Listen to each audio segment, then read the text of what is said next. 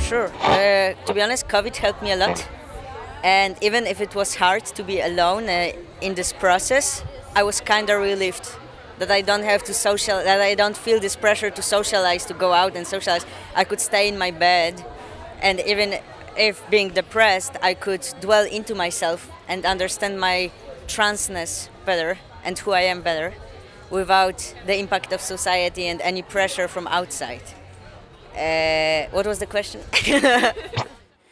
Yes. So I had a boyfriend during the first lockdown, and that was nice having a person to like lean up against during that time. But when the second lockdown came around, um, I was single again, and I found it really hard to navigate um, exploring like being queer after a relationship and trying to um, to get some experiences in that area when you couldn't go out to different clubs like you can now? Uh, I lived in the same city as I grew up in, so I kind of think I needed to be taken away from that to realize that I was queer, and uh, I found out.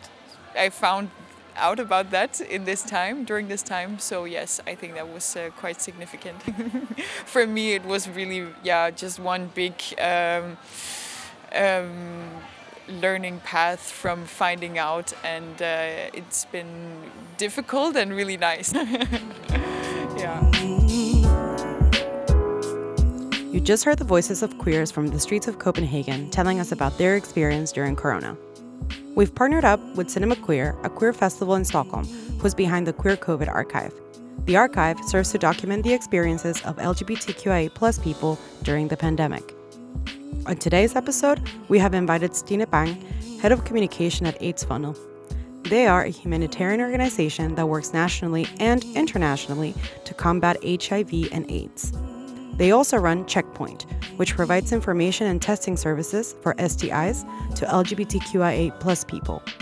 We're going to talk about the similarities between the recent monkeypox outbreak in Denmark and the coronavirus. I'm Andrea.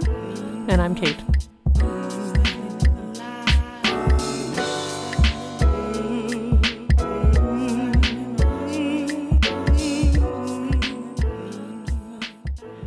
Want to introduce yourself and your pronouns? Yeah, my name is Stine Bang. I'm head of communications at AIDS Fondet, and I'm using she, her. Welcome, Stine. We're you. excited to have you on the podcast. Very much. Yeah. So, Cinema Queer, which is a, a festival in Stockholm, has wanted to partner with us and asked us to reach out to the community in Denmark and see how COVID has affected them and actually make an archive of it.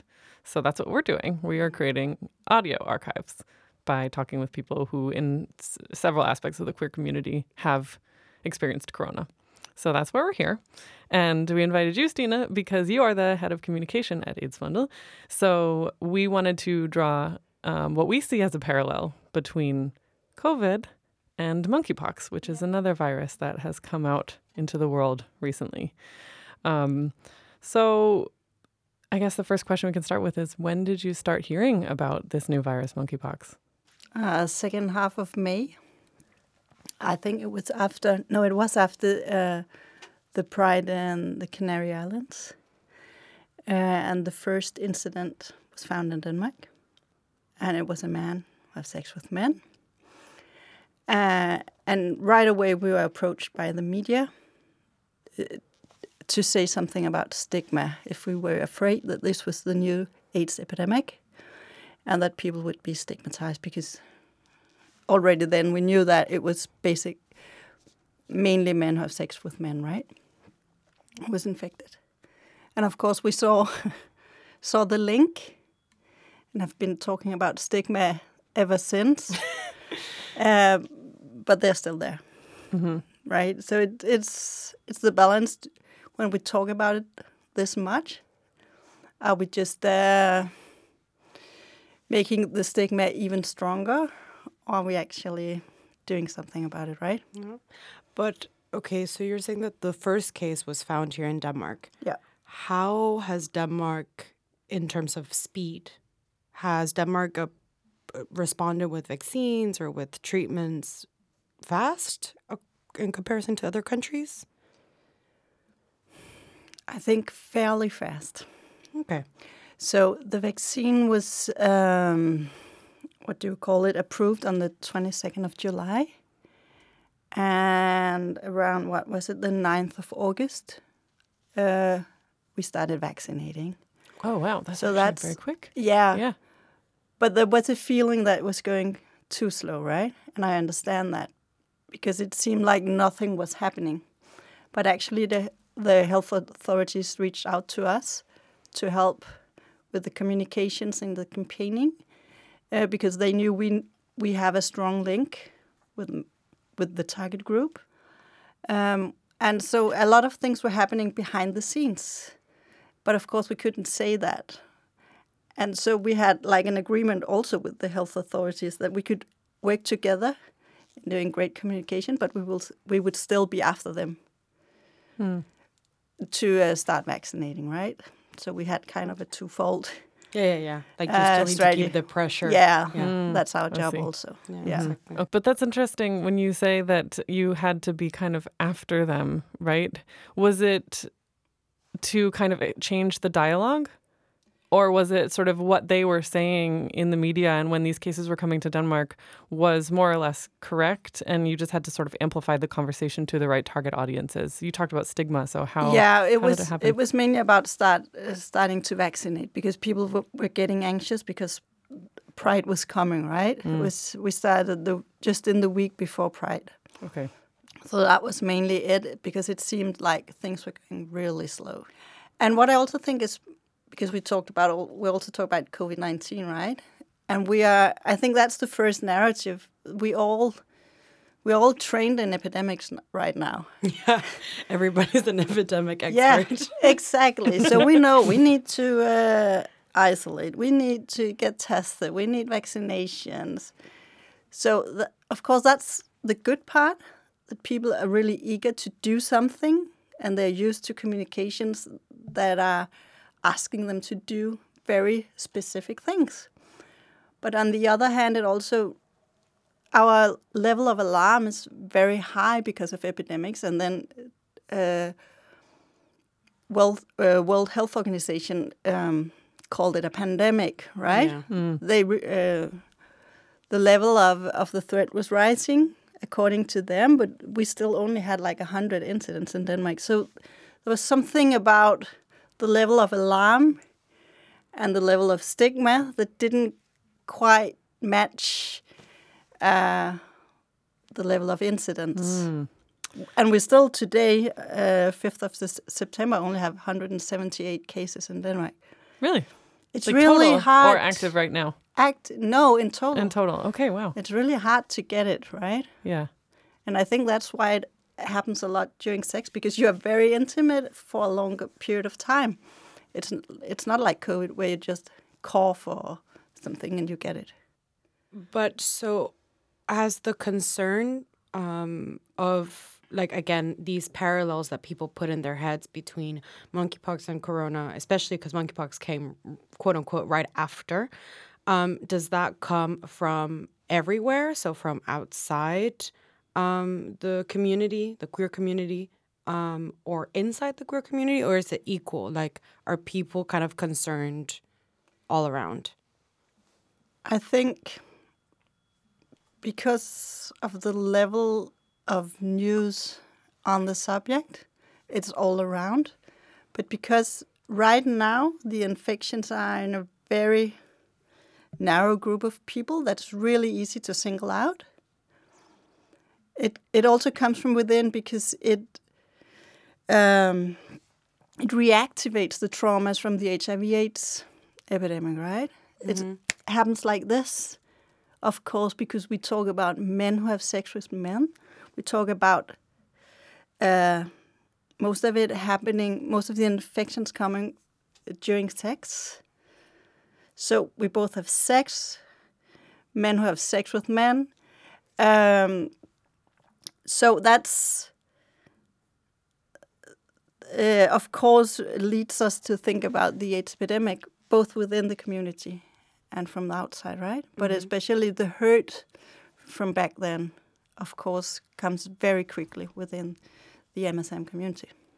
And how? with, with good reason. Yeah, of course. Have you been? Because AIDS Fondet, um, you do a lot um, for, as you mentioned it, your target group.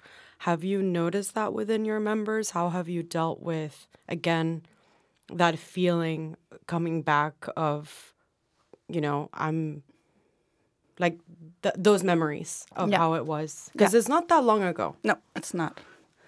Um, so we are standing up for the group in the media, fighting the fight to get the vaccine and against the stigma, and then we are reaching out back to the community. Um, and when people write to us, of course, we're there. We're ready to talk.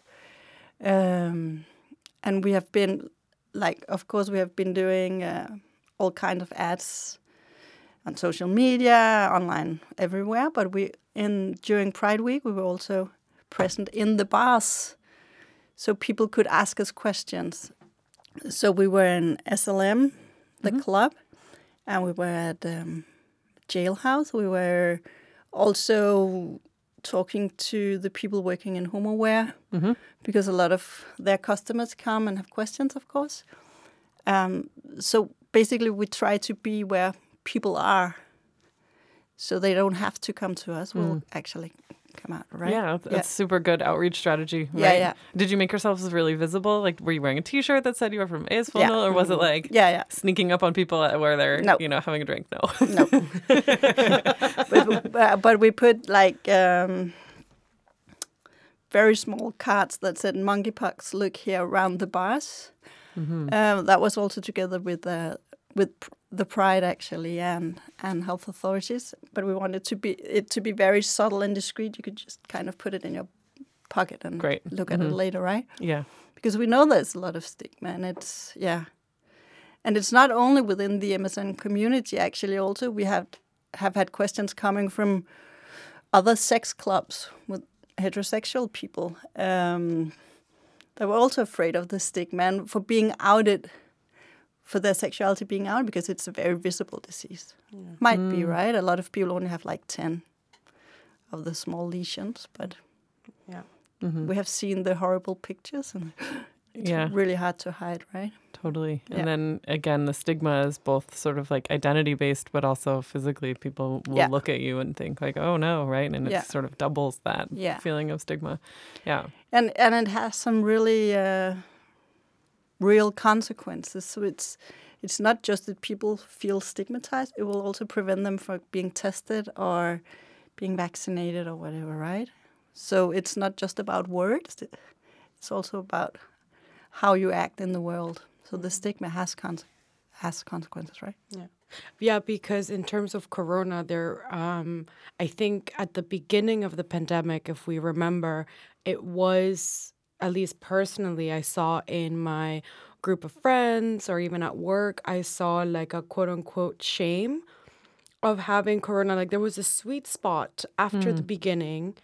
Um, because people had this idea like if you got corona it's because you were responsible you got corona because you didn't isolate or you didn't do the things right at the beginning it was like well everyone's getting it so you can't escape it but there was a sweet spot where you were like irresponsible and then we came into a place where it was like okay you know it's been x amount like a year you know, there were like a few people that was like, I've never gotten it. And there were all the posts on Instagram of like two years without Corona and it finally got me and stuff like that. So it came to a place where if you told someone that you had Corona, it was like, okay, it finally got you, like whatever. But if someone says, if someone has monkeypox, maybe they also don't want to disclose that. Yeah. Um, have you experienced that with? Um, Yeah, I was thinking about the coronavirus back then. Also, depending on the group, right? You remember Vollsmose in yeah. in Odense, where there's, uh, I think it was the Somali community. It was their own fault, right, at that point. But when it was north of Copenhagen in the rich areas, wasn't the same thing, right? Um, and of course, we know it from all sexual transmit, transmitted diseases that we work with, both HIV/AIDS. There's a lot of shame and self-shame of getting it. I could have done something.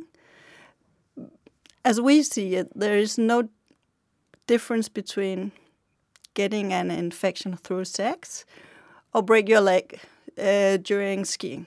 Yeah. Uh, you're out having fun, living your life. Something happens. Yeah. That's a really good analogy. So, uh, yeah. I just want to clarify. Um, so, for those that don't know, when Corona hit in Denmark, um, there was Vollsmose, which is a predominantly uh, racialized area in Odense, which is the third largest city in Denmark, um, was hit by Corona, and the media painted it as Somali people are inherently um, spreading Corona because they're Somali. Whereas when the same happened in very rich, affluent white areas in Denmark, that wasn't spoken about. It was just like, oh, well, it just happens to be there because of whatever. Uh, so I just wanted to clarify. yeah, thank that. you. Yeah.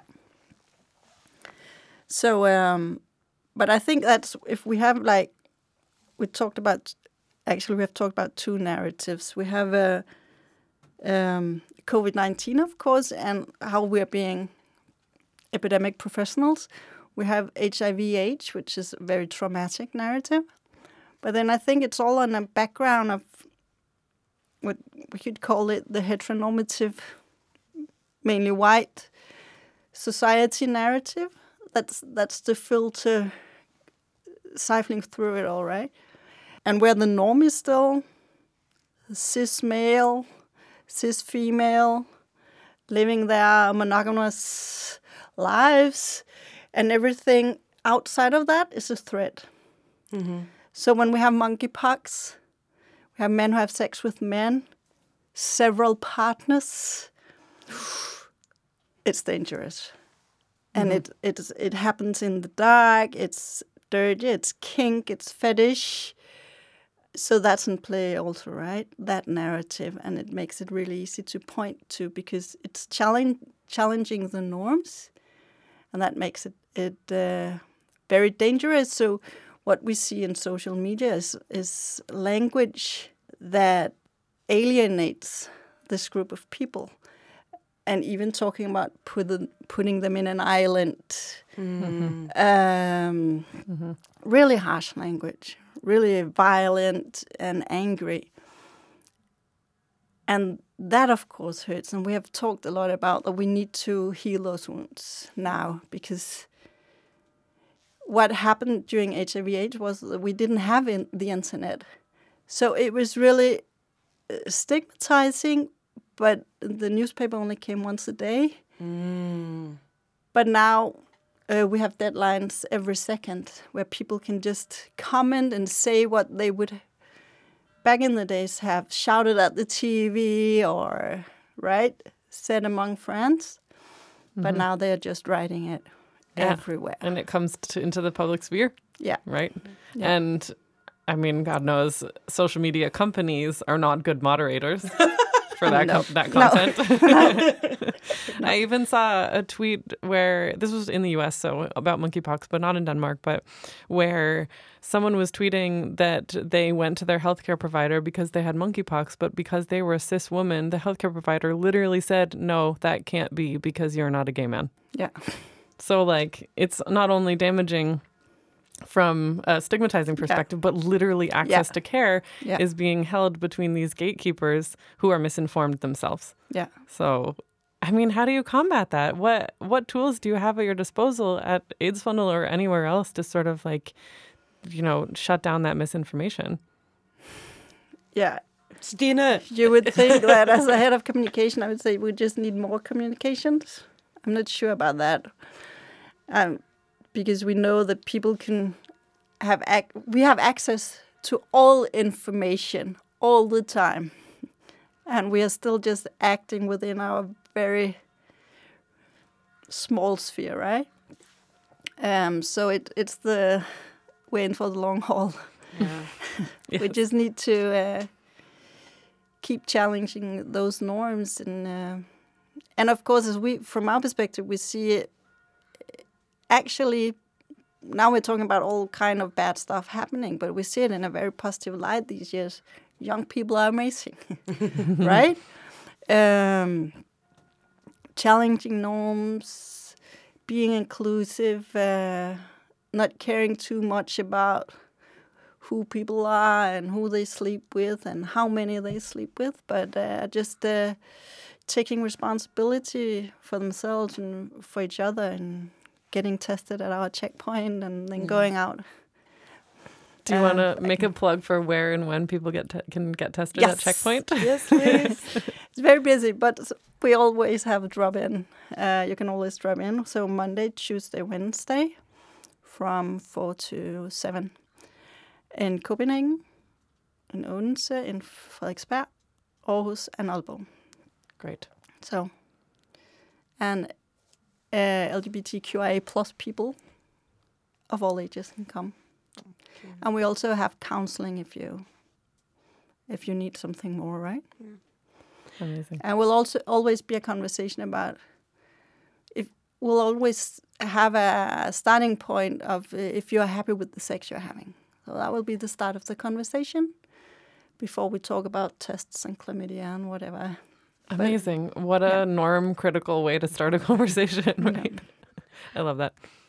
just because now you mentioned chlamydia, and it reminded me um, years ago when I was in university, I decided to write a project on um, chlamydia in Denmark because I found out that um, chlamydia at the time was huge in the Scandinavian countries, particularly in the young population. So we're talking about like high school years and the elderly senior population. So we're talking about like people that live in homes. Uh, but now that you mentioned uh, chlamydia, like chlamydia is widespread.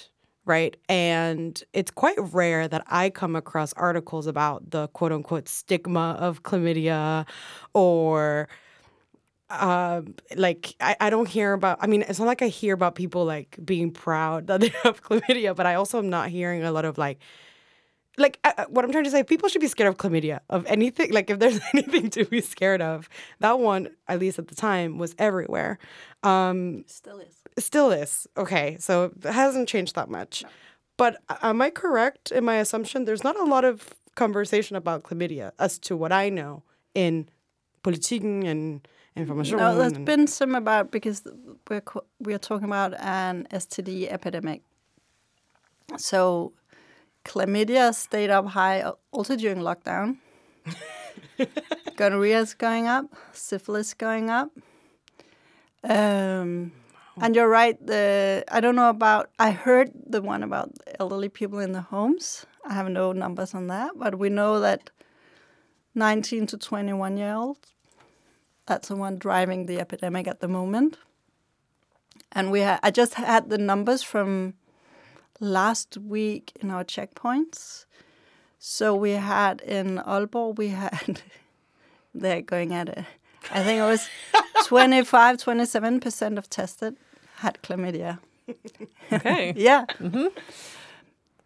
But I think I, I, my age, we're coming out of when the HIV epidemic was on its highest. There was no unsafe sex. It was just always protecting yourself, right? And that, of course, is gone because HIV isn't that big a threat anymore, right? Especially with PrEP. Especially with PrEP, and that's a really good thing. Yes. Um, maybe we can just talk about what PrEP is in Yeah. case there are listeners who aren't familiar with PrEP. So it's it's uh, yeah, in Danish we say it's birth control for HIV. Doesn't Yeah. really make sense in English, but yeah, it's a pill you take every day. Actually, it's it's uh, HIV medication, and you take it uh, to prevent getting HIV, and you can't get it if you take it every day. Um, and that's also what came out around monkeypox. People on PrEP can just get a, a vaccination because they are already it's it's the criteria f- for getting PrEP. That's also the criteria for getting the monkeypox vaccine. Have to have a certain uh, way of life. I had a friend who um, got an invite to come get the monkeypox vaccine because he's on PrEP. Yeah. And he was like, Oh, I saw all my brunch friends out there. and everyone was like, Hey, how are you? Haven't seen you in a while. How's your puppy? Like it was a, co- a community event. Cute. And it's also a testament to Denmark's centralized data system, right? Yeah. That we actually have data on all of these people. And then, you know, you can just receive an invite in your e-box. Like Yeah. not many countries can actually do that. I mean, you can argue the pros and cons of having that centralized information about people. But um, I thought that was really cute, and Yeah. it's really nice that we have a kind of a criteria box of people who Yeah. are easily uh, communicated with, almost. big next i think for us next up would be challenging those criteria because i mean i want to take care of myself. In order to do that do that i need to have un, unprotected sex two times. I mm. mean it doesn't really make sense right? Mm. Yeah. Okay. um, instead of saying now i want to go out and and live my life differently so i need prep okay here you go. Mm-hmm. I mean it's not really it's not as expensive as it was so it's nothing about that so yeah mm-hmm. So maybe still a little bit of a stigma. yeah actually right Yeah. it, it seems like it's really objective and we have these criteria but of course some people know how to to say what they need to say in order to get it and you can do that but of course it would be better if you could just be honest and get what you need Right. Mhm. Yeah. Crazy idea. yeah Um, I want to go back to um, earlier when we were talking. You mentioned that in May, when the first case of monkeypox was found, which was here in Denmark, immediately you started getting um, invitations to interviews to talk about stigma. And you just briefly mentioned, like, are we sort of adding to the stigma by talking about it? Uh, now I'm just wondering, how does AIDS Fondet, how do you and your job navigate that of like, do you sometimes restrain from having those conversations or you don't because you want to reach as many people as possible?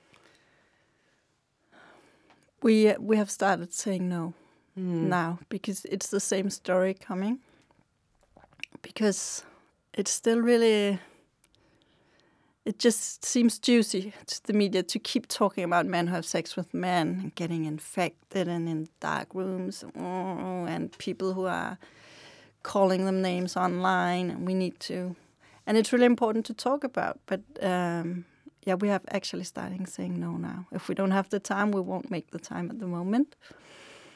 But we've been there and of course we will still be there and to speak up because it's also really important to be present and and represent people so it's a dilemma Yeah, of course. Yeah. I understand. but i think our um, our ceo is really great at representing people Yeah, I'm thinking about the sort of churn of the media, right? That the the dialogue or the sort of public debate gets almost created in reflection to reality, but it also creates a picture of Yeah. reality, right? That's something that maybe even the journalists aren't fully thinking about, right? That Yeah. they're they're setting an agenda yeah when they start reaching out to you. Definitely. So, like, have you had a maybe a success story that you can think of, or you actually felt like you were able to change a little bit of the narrative? I know that's kind of a hard question, but if you can think of it, that'd be awesome.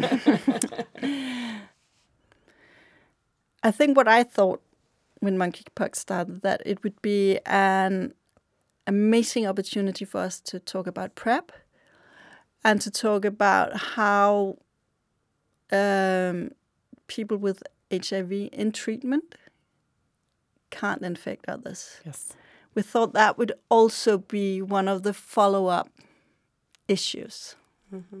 It hasn't been. that's super interesting, actually. Yeah, because all all of a sudden everybody talked about PrEP and HIV, people living with HIV. We haven't for decades, right? So, Right. yeah, I I I hope we would have had that opportunity, but unfortunately, no. Hmm. yeah, but I mean, in general, I feel like PrEP has been a little bit uh, understated or not really talked about that much No. in Denmark. I'm really surprised. Um, And we have seen since 18, we have seen the numbers of new uh, cases of HIV just going down, almost half since 18, right? So Wow. we had 110 new cases last year. Uh, half of them was men who have sex with men, and, and half was also late testers. So what does that mean?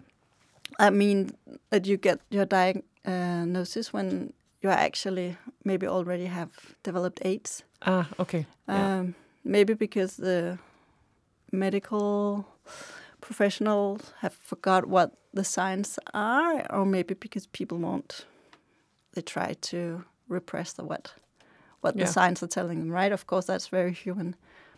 Um, so 55, 60 new cases last year. So that's really, really low. That really is low. Yeah. Um, I just wonder, like, why that isn't talked about. Because to me, that seems like a really great newsworthy story. Yeah. Um, from a almost like, I mean, Denmark has great PR. Like this country is so good at tourism, so good at like this is the happiest place on earth, da da da. And I don't know why are we not talking about these kind of healthcare success stories when a lot of the other branding of Denmark is like we have free healthcare and we're awesome for it. Yeah. yeah. We tried we when we have written something ourselves, we have put it in there. But it's not been taken up. Um, but we should talk about it more. But I think it's kind of like uh, what you were saying, right? That these sort of like three main factors of um, what's affecting like um, monkeypox and the men who have sex with men um, community at the moment. And one of them that you mentioned was like the cis white heteronormative world and lens. And I think it probably boils down to that that when there is an epidemic that is caused by like men who have sex with men and dirty like underground dark rooms there it it's a potential of this epidemic leaving that group and then going into the cis heteronormative world. And it now become it's not a like i don't think people see it as like a human issue. They see it as like this virus right now is contained but it has the potential to affect my life um, and then you want to hear the bad things and then as soon as it gets controlled it's like oh it's not my problem anymore Yeah. um, and I I think it probably has something to do with why um, people want to talk about the stigma of monkeypox and the stigma of men who have sex with men, but they don't actually want to talk about how Denmark has been quite quick at getting the vaccine. It's not that many cases. It's under control. People are being responsible about it, right? Because that doesn't fit Yeah. the narrative of men who have sex with men are irresponsible and it's their own fault. Men who have sex with men is the group who knows the most about STDs, uh, how to protect themselves during sex, how to about PrEP, so on and so forth. Right, the most knowledgeable. We have uh, reports showing that, and really taking responsibility also on this, calling us, calling our hotline, getting uh, the vaccines. Um, I also want to just mention that on your website for uh, the vaccine for uh, monkeypox is you also list that the vaccine is available to non-binary and trans people. Yes. In addition to Very men who have sex with men. Yeah. So I just wanted to make sure that we, you know, we're including everyone in the group that yeah, Yeah. is able to receive this. it's more about how you behave than on how you identify, I would say. So I heard that um, the vaccine for monkeypox was actually developed in Denmark. Is that true? Yeah. Danish company, Bavarian Nordic. No way. Yeah. And why was it Denmark? Out of all, all the places in the world that could have developed this vaccine. I'm just referring to what I heard in another radio program. But it was a like a patent that they bought um, and they thought they could use it to develop a vaccine for some kinds of cancer. But then they just had the monkeypox vaccine and they actually have been selling it to uh, shipping companies, I think, in Nigeria, where sailors got monkeypox from visiting sex workers in Nigeria. Uh, and so, to prevent monkeypox outbreaks among the sailors, they got the vaccine. And that has been going on for years and years? This Yeah. system? Yeah. And I think what we haven't learned yet is that a virus isn't uh, contained by national borders. so true. so if we had been sharing our vaccines with, for instance, Nigeria, it wouldn't be in the situation now. And of course, the same goes for the coronavirus. I've read an article that there's a lot of uh, countries, Western affluent countries, that have or had the vaccine, but they didn't share it with um, Nigeria, for example, and then the vaccine expired. Yeah, and that's what I heard. I, I can't say any more than that. That's what I heard in in some news. Um, and yeah, of course, that's just plain stupid. I mean, it's but it's also a real clear case of global inequality, and it hurts ourselves. Yeah. So it's yeah, It doesn't serve anybody. no. No. Yes, so we have uh, a few minutes left. So I would love to ask you, where do we go from here? What have we learned? And do we have we learned anything about virus outbreaks as they relate to the queer community? Where do we go from yeah, here? where do we go? I Yeah. think I thought about it, and um, so back when we had the HIV/AIDS epidemic, it took us 15 years to get a treatment. The coronavirus, it took one year, and it was based on the work being done during HIV/AIDS epidemic. Right? It's it's this without being an expert, it's the same kind of virus, so we could take a lot of the research from from back then and uh, and use it. But with monkeypox, we had the vaccine. We had uh, the uh, a population that was that's an expert in uh, epidemics. Um, and yeah, I think what we learned is, as I just said, that the community, the men who have sex with men, is a very responsible group who is really eager to take care of each other and, and themselves and, and just want to get a vaccine so they can get on with it. And um, that we need to take care of each other in in in circumstances like this because yeah, the stigma hits hard, right? So yeah, I think, and and of course the difference from with monkeypox from the coronavirus is that we didn't see people being so lonely right now. This Yeah. is, isn't the isolation that we saw back then? Of course, and that's a good thing. Yeah. Oh my a god. good thing. Yeah. Yeah.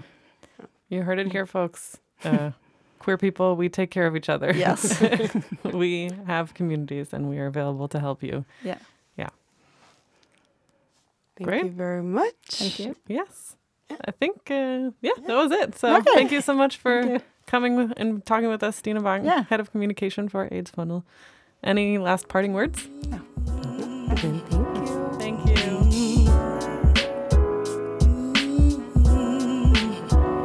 This episode was presented by Andrea Coloma and Kate Crochelle. It was edited and engineered by Winter Robinson. Research for this season by Michaela Rasmini. Our Voices from the Street segments were produced by Julia Neruzzi. Thank you to Cinema Queer in Stockholm for partnering with us for the Queer COVID Archive project. If you want to see and hear all the stories gathered for this project outside of this podcast, go to queercovidarchive.com. Thank you to the Guldsmeden and Clarion hotels for providing accommodations for our festival guests this year at Mix Copenhagen. Don't forget to like and follow Coming Out of the Celluloid Closet on Spotify, Apple Podcasts, or wherever you listen to podcasts to get the newest episodes right in your feed. See you soon for more stories of the years that have defined the queer experience.